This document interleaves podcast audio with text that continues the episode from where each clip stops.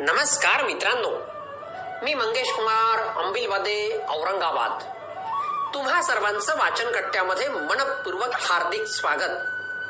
मित्रांनो मी आज वाचन कट्ट्याच्या माध्यमातून सुधा मूर्ती यांनी शब्दांकित केलेल्या आणि लीना सोहनी यांनी अनुवादित केलेल्या थैलीभर गोष्टी या पुस्तकातील झेन कथेवर आधारित सत्याची ताकद ही सुंदर कथा खास तुमच्यासाठी घेऊन आलोय.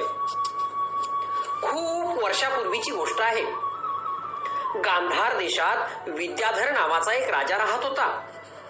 तो एक कुशल राज्य करता तर होताच पण त्याचबरोबर तो अत्यंत कणवाळू स्वभावाचा होता. त्याचे प्रजाजन अत्यंत समाधानी होते. पण राजाला मुलबाळ नव्हतं.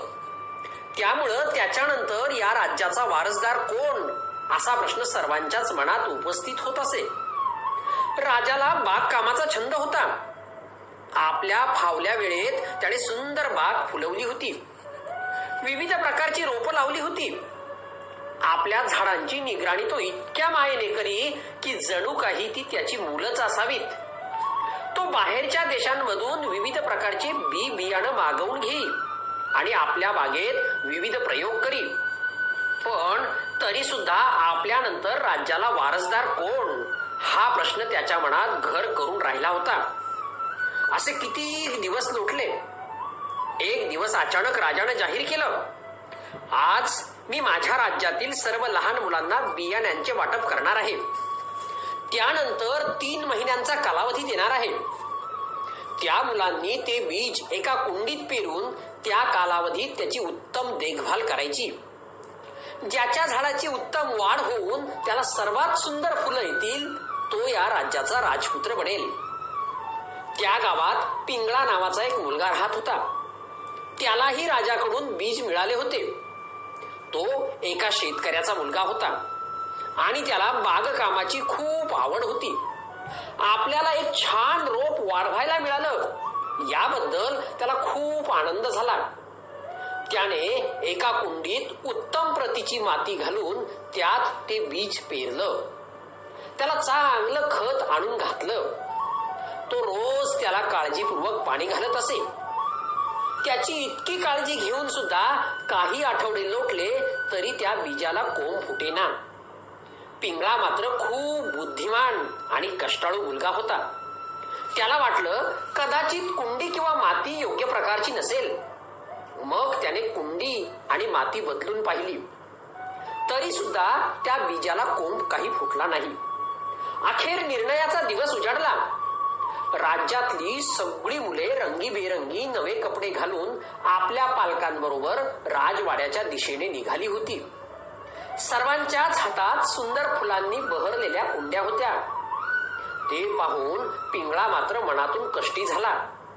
आपल्याला त्यांच्याबरोबर जाता येत नाही याचं त्याला फार वाईट वाटत होतं. ते पाहून त्याच्या वडिलांनाही वाईट वाटलं. ते म्हणाले बाळा तू तुझ्या परीनं जास्तीत जास्त प्रयत्न केलेस. तू सुद्धा तुझी कुंडी घे आणि राजाला नेऊन दाखव. पण पिताजी माझी कुंडी तर रिकामी आहे. असू दे बाळा तू प्रयत्नांमध्ये कुठेही कसूर केलेली नाहीस. तू राजाची आज्ञा तंतोतंत पाळली आहेस. तुझ्या बीजापासून रोपट उगवलं नाही यात तुझा काय दोष? तू प्रयत्न केलेस ही गोष्ट सर्वात महत्वाची आहे. त्याला काय फळ मिळालं हे महत्वाचं नाही. पिंगळा पण राजाच्या राजवाड्यासमोरील प्रांगणात जाऊन इतर मुलांप्रमाणे आपली कुंडी घेऊन रांगेत उभा राहिला. त्याच्या हातातील रिकामी कुंडी पाहून सर्वच जण त्याला हसू लागले. थोड्या वेळाने राजा बाहेर आला. एकेका मुलाच्या हातातील कुंडीचे परीक्षण करू लागला. सर्व मुलांच्या हातातील कुंड्या पाना फुलांनी बहरलेल्या होत्या. सर्व मुले आणि त्यांचे पालक हात जोडून राजाचे स्वागत करत होते. त्यांचे चेहरे प्रफुल्लित होते. पण राजाचा चेहरा मात्र समाधानी नव्हता. त्याच्या चेहऱ्यावर विषादाची छटा पसरली होती. या परीक्षेचा निकाल उत्तम लागण्याची सर्व आशा मावळलेली होती. राजा तसाच रांगेत उभ्या राहिलेल्या मुलांसमोरून पुढे पुढे जात राहिला. अखेर तो रांगेतील शेवटच्या मुलापाशी येऊन थांबला आणि तो मुलगा म्हणजे पिंगळा. महाराज मला क्षमा करा. मी जीवापाड प्रयत्न करूनही त्यांना यश आलं नाही. माझं बीज अंकुरलंच नाही. असं म्हणून तो शर्मेनं मान खाली घालून उभा राहिला. त्याच्या डोळ्यात अश्रू उभे राहिले होते. तोंडातून धड शब्दही फुटत नव्हता. बाळा या राज्याचा राजपुत्र आणि माझ्या गादीचा वारसदार तूच आहेस. मी सर्वांना ज्या बिया वाटल्या होत्या त्या मी आधी भाजून काढल्या होत्या. कोणते पालक सत्यप्रिय आहेत? कोणत्या मुलांवर त्यांच्या पालकांनी उत्तम संस्कार केले आहेत? हेच मला पाहायचं होतं. मी भाजलेल्या बिया दिल्यानंतर बरेचसे पालक त्या बदलतील आणि मला खुश करण्यासाठी पाना फुलांनी बहरलेल्या कुंड्या मला दाखवायला घेऊन येतील याची मला खात्री होतीच. पण कोणत्या मुलावर त्याच्या मात्या पित्यांनी प्रामाणिकपणाचे संस्कार केले आहेत ते मला पाहायचं होतं. कारण केवळ असा सुसंस्कारित मुलगाच माझ्या राज्याचा वारसदार होऊ शकतो. पिंगळाला त्याच्या प्रामाणिकपणाचं फार मोठं बक्षीस राजाकडून मिळालं होतं. धन्यवाद.